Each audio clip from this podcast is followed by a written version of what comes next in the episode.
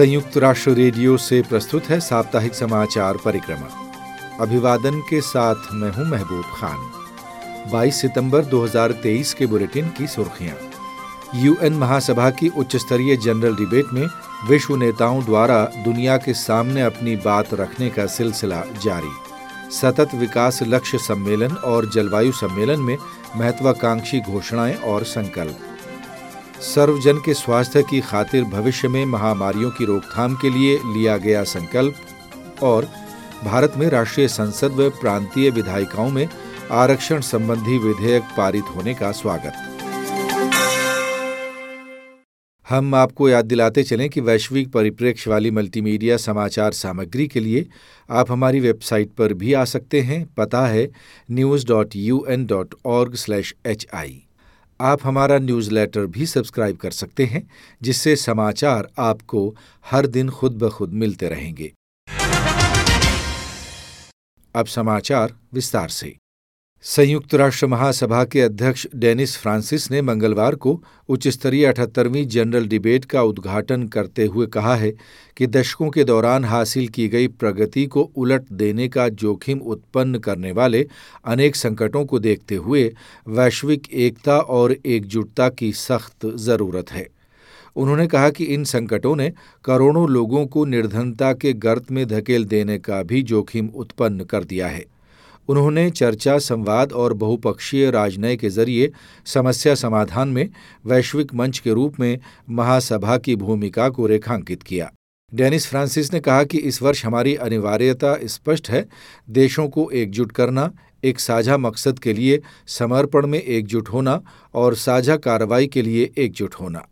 UN महासचिव Antonio Guterres ने महासभा के उच्च स्तरीय सप्ताह के उद्घाटन सत्र को संबोधित करते हुए आगाह किया कि विश्व विवेकहीन और असंतुलित हो रहा है और ऐसा परिवर्तन के उथल पुथल दौर में हो रहा है.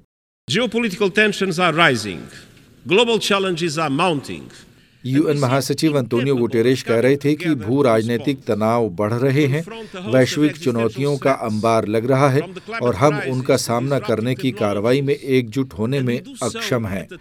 हमारे सामने हमारे अस्तित्व को ही खतरे में डालने वाले अनेक जोखिम दरपेश हैं, जलवायु संकट से लेकर खतरनाक प्रौद्योगिकियों तक। यूएन प्रमुख अंतोनियो गुटेरेश के शब्द। उन्होंने सदस्य देशों से मुखातिब होते हुए बहुपक्षीय संस्थाओं में फिर से जान फूंकने का आह्वान किया। संयुक्त राष्ट्र महासचिव अंतोनियो गुटेरेश ने इस सप्ताह जलवायु महत्वाकांक्षा शिखर बैठक में ये विश्वास व्यक्त किया कि वैश्विक तापमान में वृद्धि को डेढ़ डिग्री सेल्सियस तक सीमित रखना संभव है। उन्होंने इस दिशा में तेज कार्रवाई के लिए उपायों का खाका भी पेश किया। महासभा के अठहत्तरवें सत्र के दौरान सतत विकास लक्ष्यों पर भी न्यूयॉर्क में एक शिखर बैठक हुई है, जिसके समापन पर संकल्पों को ठोस उपायों में तब्दील करने की पुकार लगाई गई। एक रिपोर्ट के साथ सचिन गौड़। जलवायु मुद्दे पर अनेक बैठकें हुई हैं, लेकिन ये सम्मेलन इन मायनों में विशेष था कि संयुक्त राष्ट्र के एक सौ तिरानवे सदस्य देश एक मंच पर जुटे। साझा उद्देश्य था विश्व को अधिक न्याय संगत हरित और सभी के लिए स्वच्छ बनाने के इरादे से सामूहिक इच्छा शक्ति का प्रदर्शन। इस बैठक के दौरान देशों की सरकारों, व्यवसायों, नागरिक समाज समेत उन सभी हितधारकों के अनुभवों को सुना गया, जो जलवायु कार्रवाई में आगे बढ़कर पहले से ही कदम उठा रहे हैं। यूएन प्रमुख एंटोनियो गुटरेश ने चरम मौसम घटनाओं में आई तेज़ी की ओर ध्यान आकृष्ट किया और कहा कि मानवता ने नर्क के दरवाजों को खोल दिया है, लेकिन उन्हें भरोसा है कि वैश्विक तापमान में वृद्धि को डेढ़ डिग्री सेल्सियस तक सीमित रखने के लक्ष्य को पाना संभव है We are not talking about a dream. We are talking about something महासचिव गुटेरेश कह रहे थे कि हम यहाँ एक सपने की बात नहीं कर रहे हैं, हम एक ऐसी बात कर रहे हैं जो वास्तविक हो सकती है। यदि उसे साकार करने के लिए हम लामबंद प्रयास करें। इसके लिए सिलसिलेवार जलवायु आपदाओं को टालने के लिए ऊर्जा स्रोतों में बदलाव किया जाना होगा। यूएन प्रमुख ने जलवायु एकजुटता समझौते का भी उल्लेख किया, जिसके तहत ग्रीन हाउस गैस उत्सर्जक देशों की जवाबदेही को तय किया जाना है। इसी सप्ताह टिकाऊ विकास लक्ष्यों की ओर एक नई ऊर्जा के साथ बढ़ने पर लक्षित शिखर बैठक भी आयोजित हुई। इस बैठक के दौरान 2030 एजेंडा को साकार करने के लिए विकासशील देशों में निवेश करने, बैठक में लिए गए संकल्पों को ठोस नीतियों व कार्रवाई में बदलने, सामाजिक संरक्षा में निवेश को मजबूती प्रदान करने पर बल दिया गया। साथ ही भोजन, ऊर्जा, डिजिटलीकरण, शिक्षा और जैव विविधता संरक्षण के लिए कदमों को समर्थन देने का आग्रह किया गया है।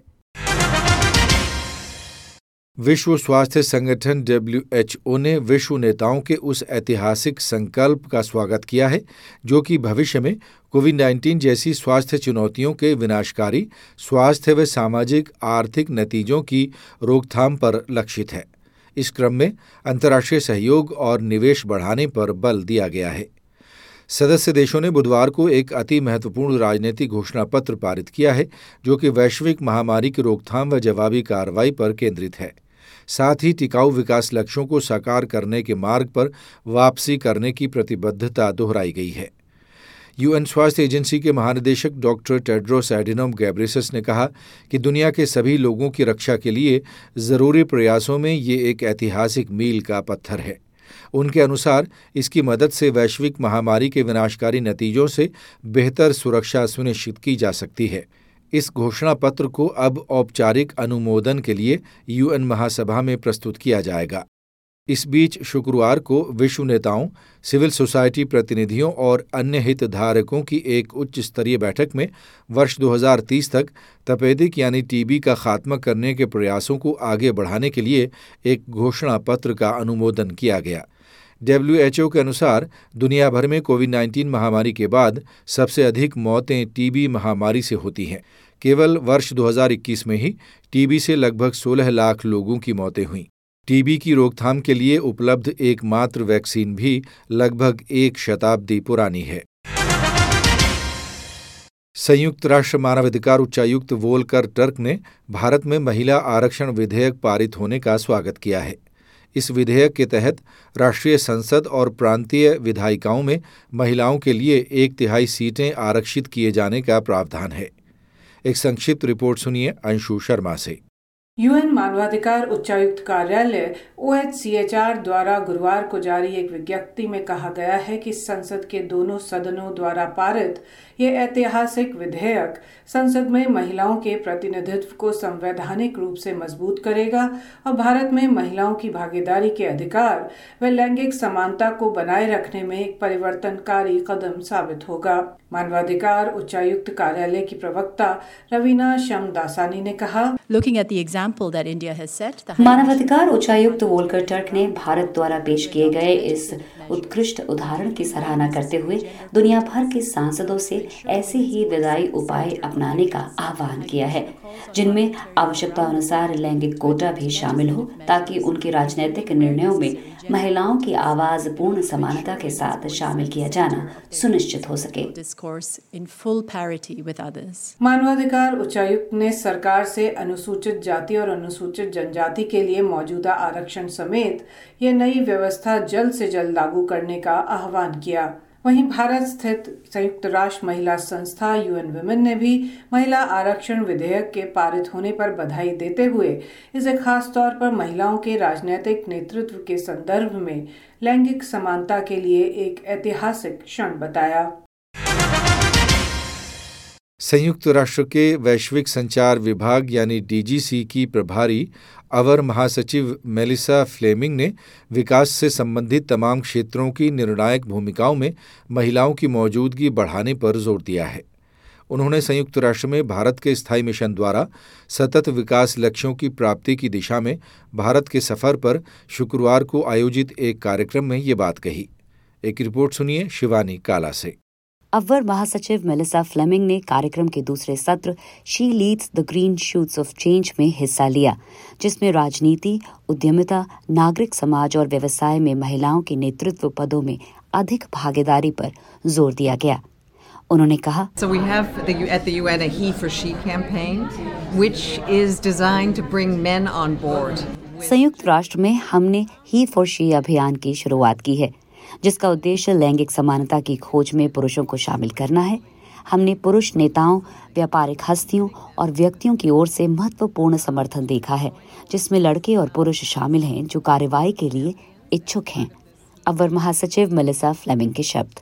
इस संगोष्ठी का उद्देश्य बेहतर स्वास्थ्य और शैक्षिक परिणामों, खाद्य और ऊर्जा सुरक्षा, आर्थिक सशक्तिकरण और विकास और जलवायु प्राथमिकताओं पर ध्यान केंद्रित करना था। टिकाऊ विकास लक्ष्यों को प्राप्त करने के साथ अपनी विकास यात्रा के प्रति भारत का दृष्टिकोण भी चर्चा का विषय रहा।